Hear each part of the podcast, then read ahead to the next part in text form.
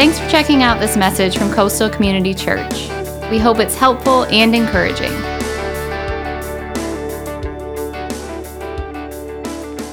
Good morning. Welcome to Coastal. I'm Pastor Chris. Hey, thank you guys for tuning in and uh, joining us online to uh, week one of At the Movies. Uh, I am uh, Pastor Chris, and we're so great, uh, grateful to have you guys with us. Um, you know, over the years, this has definitely become uh, kind of a, a fan favorite, a favorite sermon series tradition here at Coastal. We actually give you a little backstory of this series here at Coastal. We originally did this series back in 2008.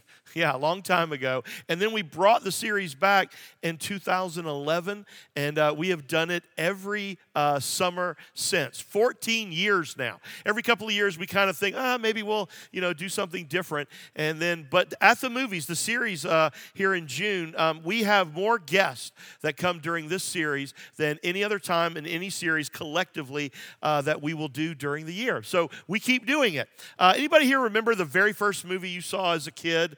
Um, in fact, if you're watching online, maybe uh, leave us a little comment of the very first movie uh, that you remember seeing. One of the movies that I remember seeing uh, very early on as a kid, uh, believe it or not, was Bambi um, at the old Ultravision movie theater uh, where Moe's is now on Sam Rittenberg. Now, I'm not as old as the original movie. It was actually re released in the mid 70s, and I remember seeing that.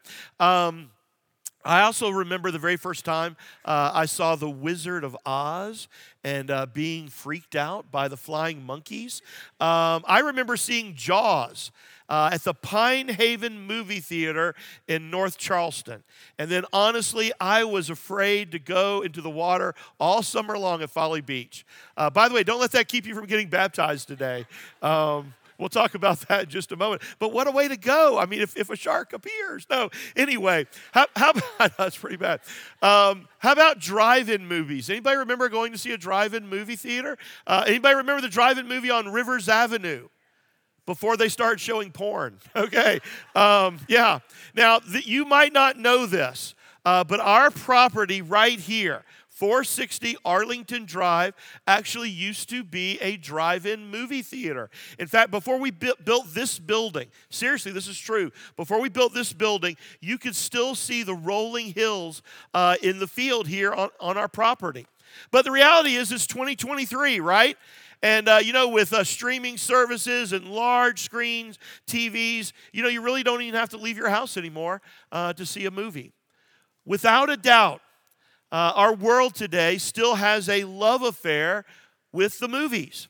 In fact, I'll even go as far to say that our culture today gets a lot about what it believes about God, about spirituality, and about life from the movies they watch and the music that they listen to. Now, don't get me wrong. I'm not saying they get it right. You know, for the most part, I don't think they do. But through movies and music the people in our world today are asking questions and raising issues. Now, here's the good news we have the answers. You know, we don't need to shrink back. But instead of just, you know, going to extremes like we typically do, instead of, you know, imitating the culture, condemning the culture, or maybe just ignoring it altogether, why not be like Jesus? Why not engage the culture? That's exactly what Jesus did. John 3 17, for God did not send his Son into the world to condemn the world, but to what? Save the world through him. Now, in fact, that's exactly what the Apostle Paul was doing in Acts chapter 17. You might remember the story in Athens. He actually used their culture, you know, what he saw in the world. In fact, it was an altar to an unknown God. And he used that to preach about Jesus, to, to point people to Christ. In fact, the Bible says in Acts that he was deeply troubled by what he saw. But he chose to use their culture, their world, their life, and point them to Jesus. He engaged the culture. So that's what we do with this series. Now, you might be deeply troubled by what you see in the world today. In fact, I think you should be. You might be deeply troubled by what you see in a particular movie. And again, instead of going to extremes, instead of either having no spiritual discernment, you know, and never being troubled by what you see, or the other extreme, just the opposite, you know, acting like the, you know, the stereotypical judgmental nut jobs that the world thinks that we are, why not be like Jesus? You know, why not engage the culture? Why not be willing to, you know, talk to people and just get a, a conversation going and, and, and point people to Christ? Now, I, I say this every year, but I, I want to I wanna be clear, especially with those of you who are new to Coastal. Do not mistake what we do during this series.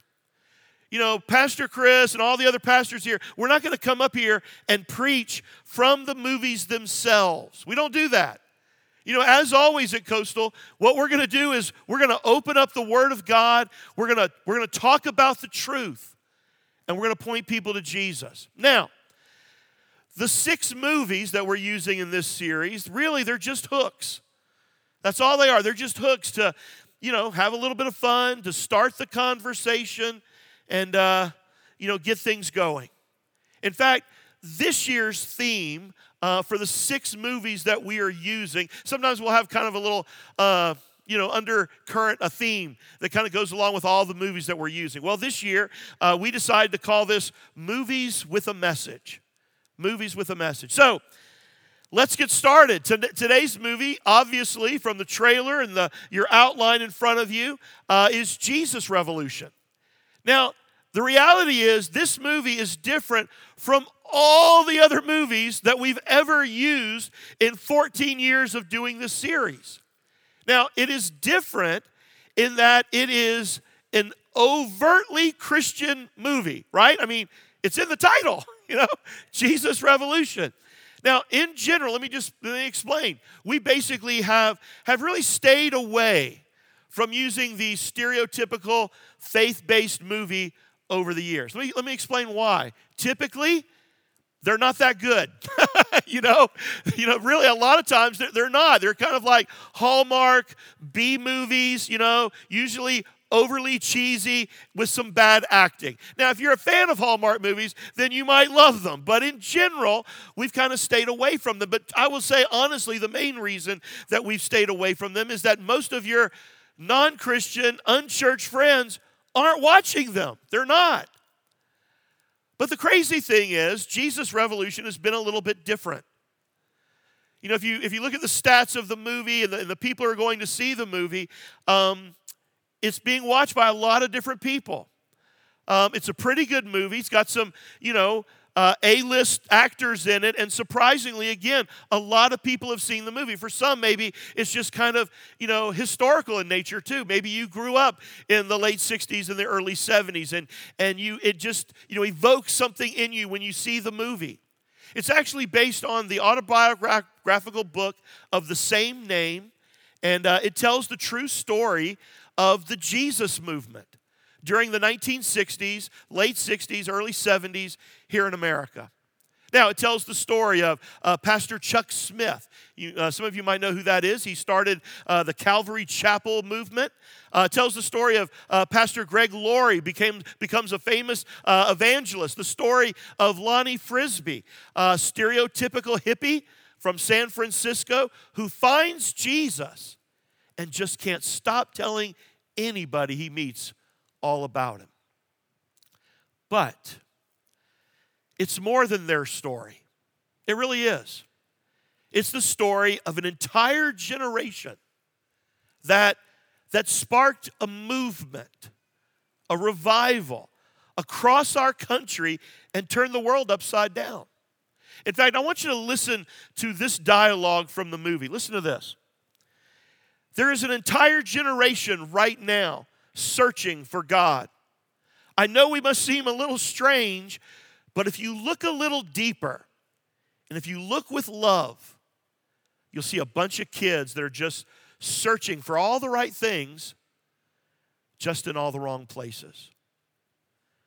I think that's what makes this movie so powerful. Because it just feels like that's where we're at.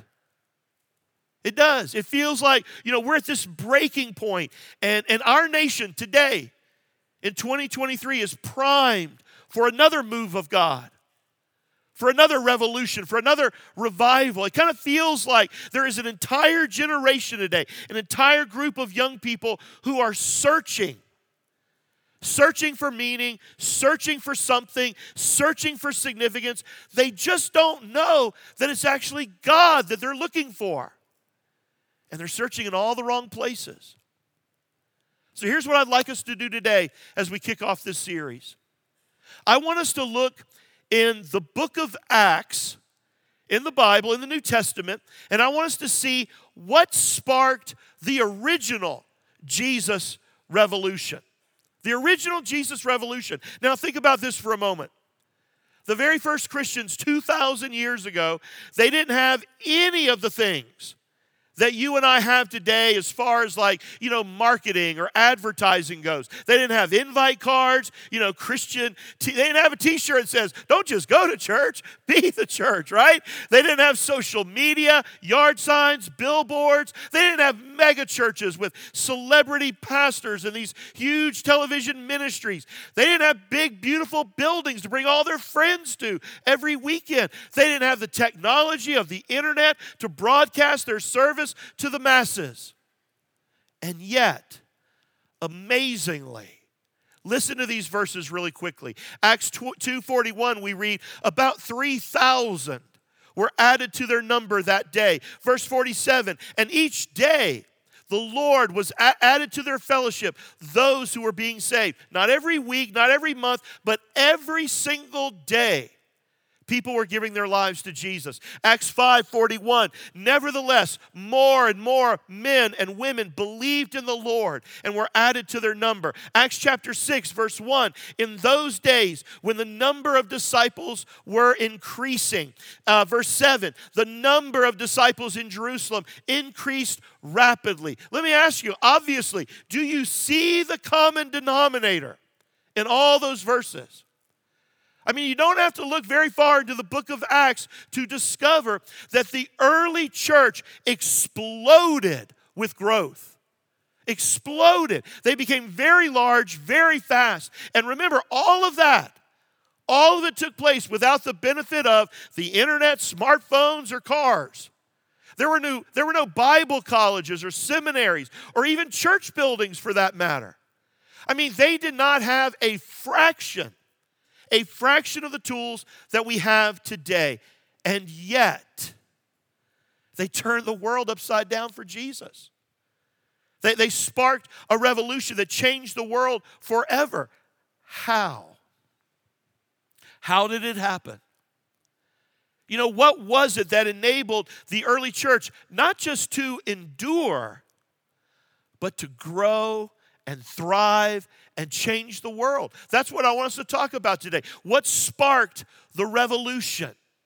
Now, there are a lot of contributing factors, many sparks to that revolution. But today, I got time to talk about just two. So if you're taking notes, write this down. Number one, the spark of repentance. The spark of repentance. And I think these are two sparks that we don't think about very often. In fact, go back to Acts chapter 2. So historically, this is on the, the day of Pentecost, okay, also called the Festival of Harvest. It's held 50 days after Passover, 10 days after Jesus has ascended into heaven.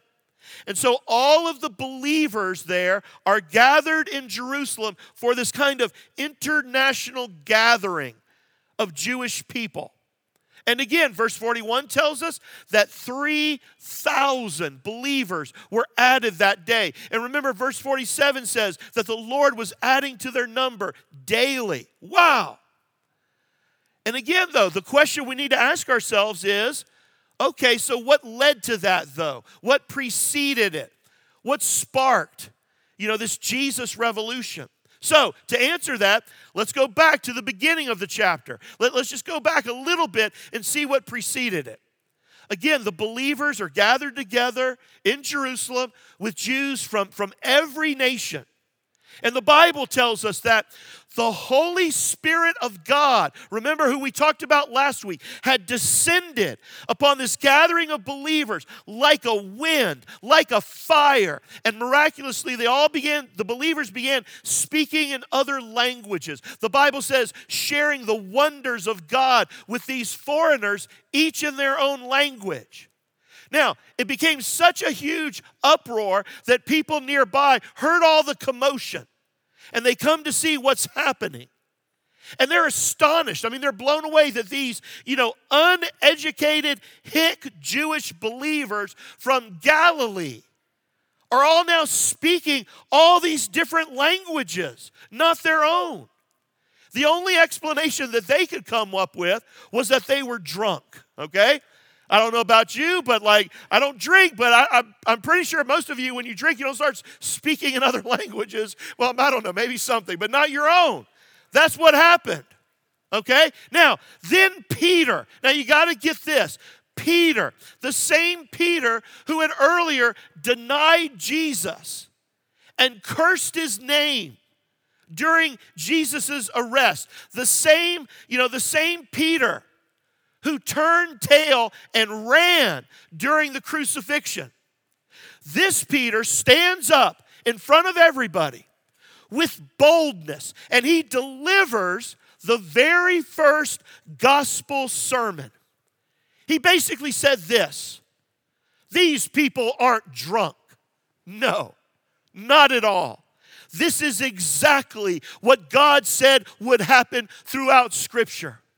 He is pouring His Holy Spirit on His people, and anyone, anyone who will call upon the name of the Lord will be saved. And then, so that there's no confusion, Peter proceeds to tell them exactly who the Lord is. He says, It is Jesus, Jesus of Nazareth the one you saw with your very own eyes for years, for three years, do signs and wonders and miracles and teach and feed and lead.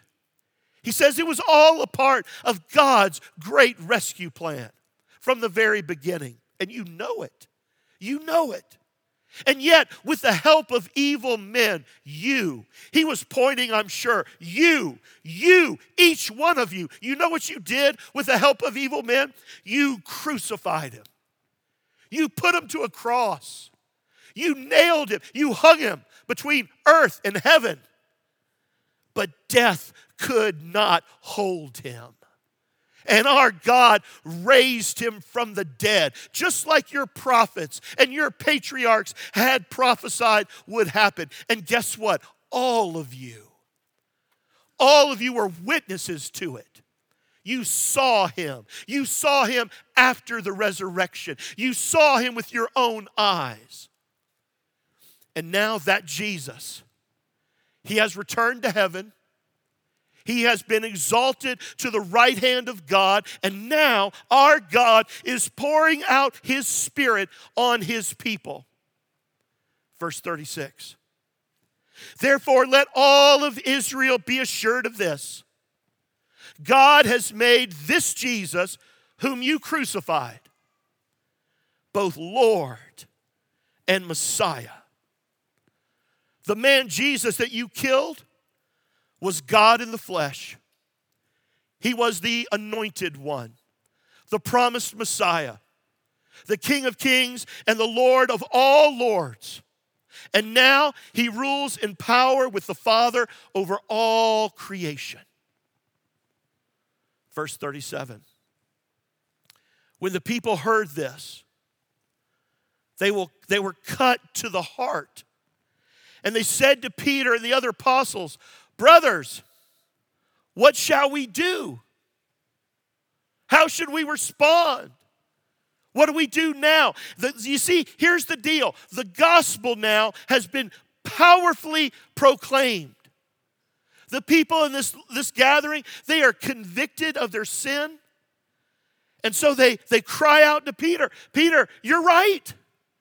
You're right. We did it. We crucified Jesus. We put him on that cross. What hope do we have?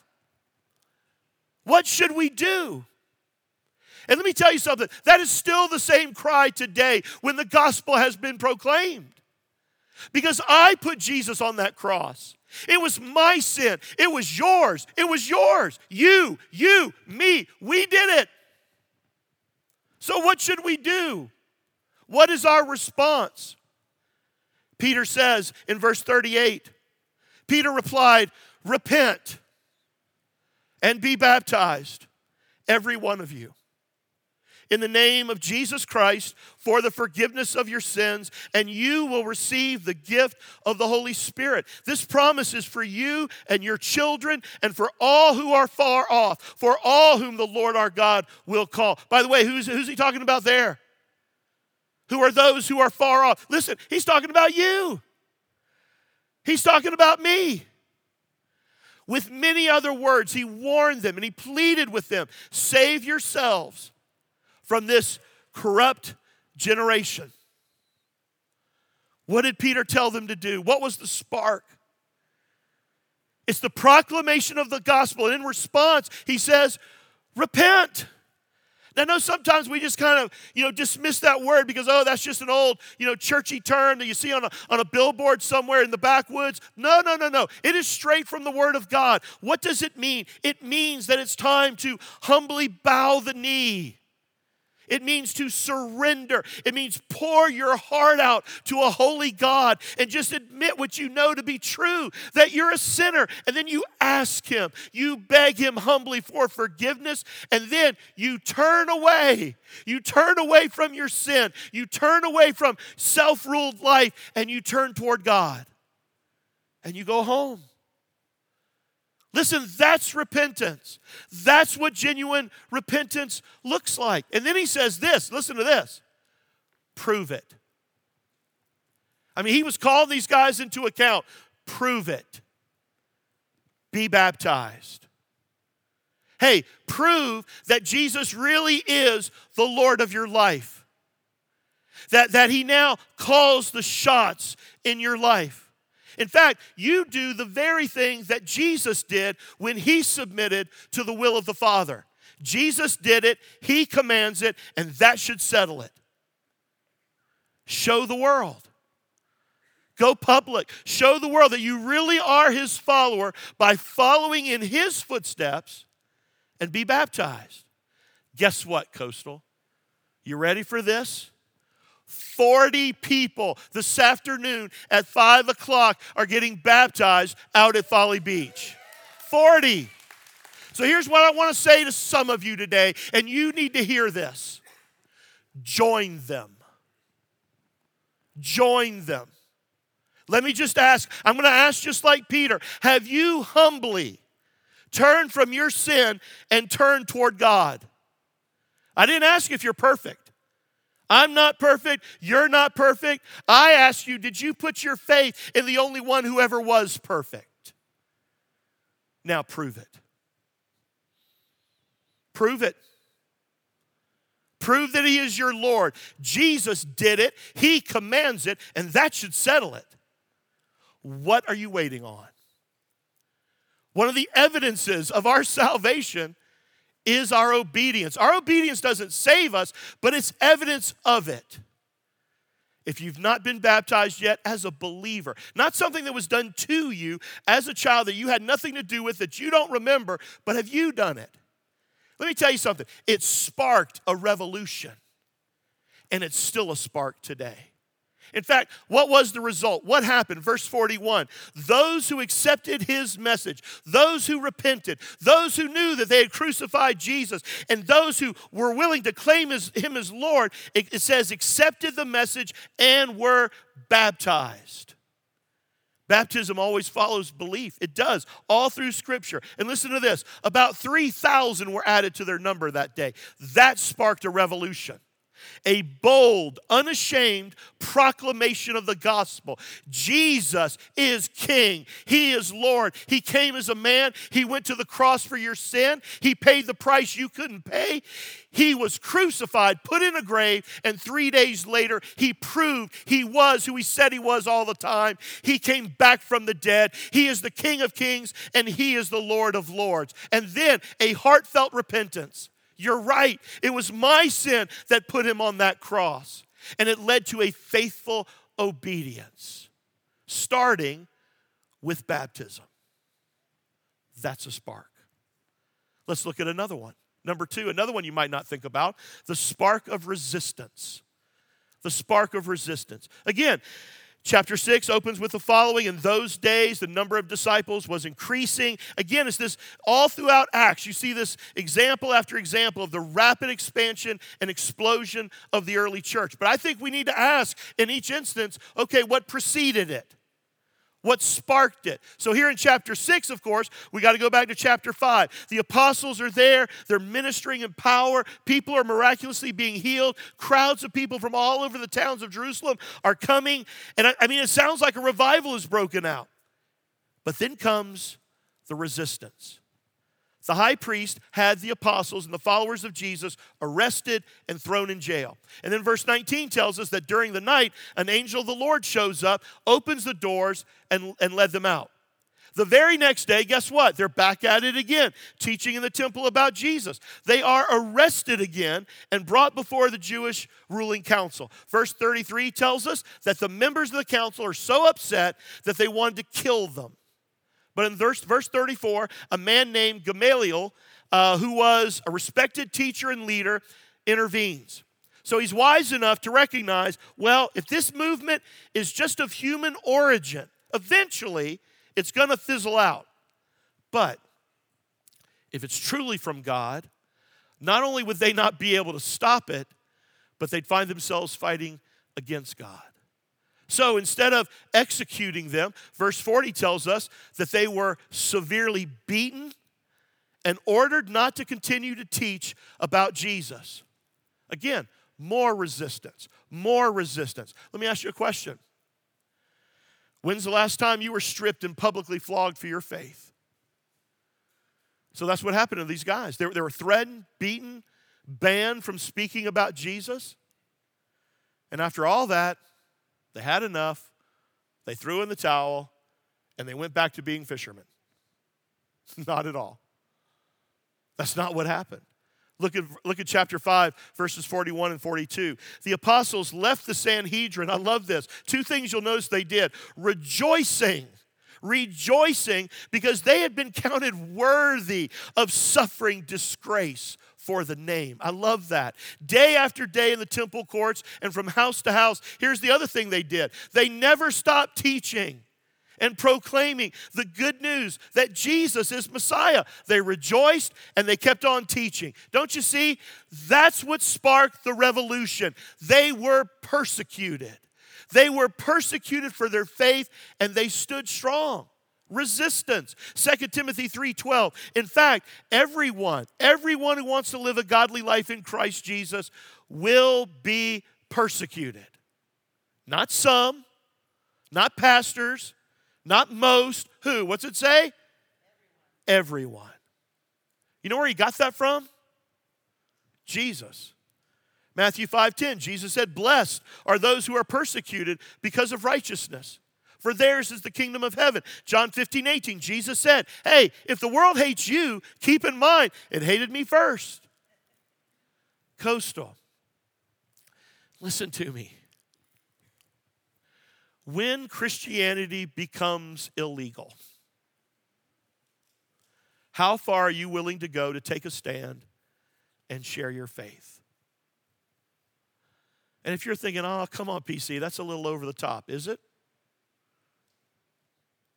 Have you been paying attention to the rising tide of religious intolerance that's taking place right here in the United States? You can be, you know, you can tolerate everything in this world today except for followers of Jesus. You know, in a country founded on religious freedom where Christians are now being called, you know, every name in the book bigots and homophobes simply because we hold to a traditional view of marriage and sexuality? How long will it be before we face being sued, fined, or worse simply before standing up in a pulpit and saying that our gender is determined by, biology and birth? See, I just want to remind you don't be surprised when you encounter resistance because of your faith. And by the way, standing firm in your faith doesn't mean shouting and arguing with people on social media. It means speaking the truth in love, loving people, serving people, in spite of their beliefs, in spite of their anger or their hatred. You know what it means? It means living out your faith no matter what it costs you. And it always means these two things rejoicing and telling people about Jesus. If you're not rejoicing and telling people about Jesus, I don't care what you're doing, you're not standing firm for your faith. 1 Peter 4:12 Dear friends do not be surprised at the fiery ordeal that has come on you to test you as though something strange were happening to you but rejoice there it is inasmuch as you participate in the sufferings of Christ so that you may be overjoyed when his glory is revealed if you are insulted because of the name of Christ you're blessed.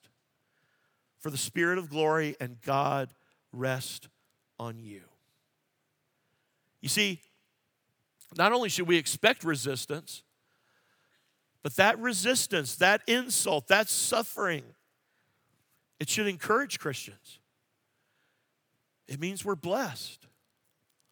I, I just want you to hear this today every revival, every move of God from the early church here in the book of Acts to the Reformation, to the Great Awakening, to the Jesus movement of the 60s and 70s, and to the glimpses that I think we are beginning to see today was sparked always with a bold proclamation of the gospel, with repentance and baptism and persecution. What about you? Have you responded to the gospel? Have you turned away from your sin and humbly turned toward God? And have you followed in the footsteps of Jesus and proven it by being baptized? And will you stand firm when resistance comes? Loving and telling people about Jesus, all the while rejoicing. That's a Jesus revolution. Come home today. Be a part of the move of God here at Coastal and here in our community. Bow your heads and pray with me. Dear Heavenly Father, God, today I just thank you. I thank you for the early church. I thank you for I thank you for Jesus and, and the move that you sparked here in the book of Acts through the gospel, repentance, baptism, obedience, resistance. Father, thank you for those who came before us who were faithful and kept rejoicing in the midst of it, kept telling people about Jesus no matter what. Father, may you find us faithful today.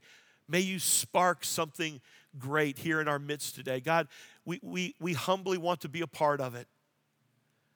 And maybe you're here today and you've not yet just cried out, God, what, what do I do? What do you want from me? Repent and be baptized. Come home, believe, bow the knee, and then prove your allegiance. Prove that Jesus is your Lord by willing to do whatever He asks you to do. The first step is baptism. Join us today. Father, thank you. May, may Coastal be the church that you've called us to be. May we be a part of the Jesus revolution. We pray this in Jesus' name. Amen. Amen. Thanks for listening. From Pastor Chris and the family at Coastal Community Church, have a blessed day.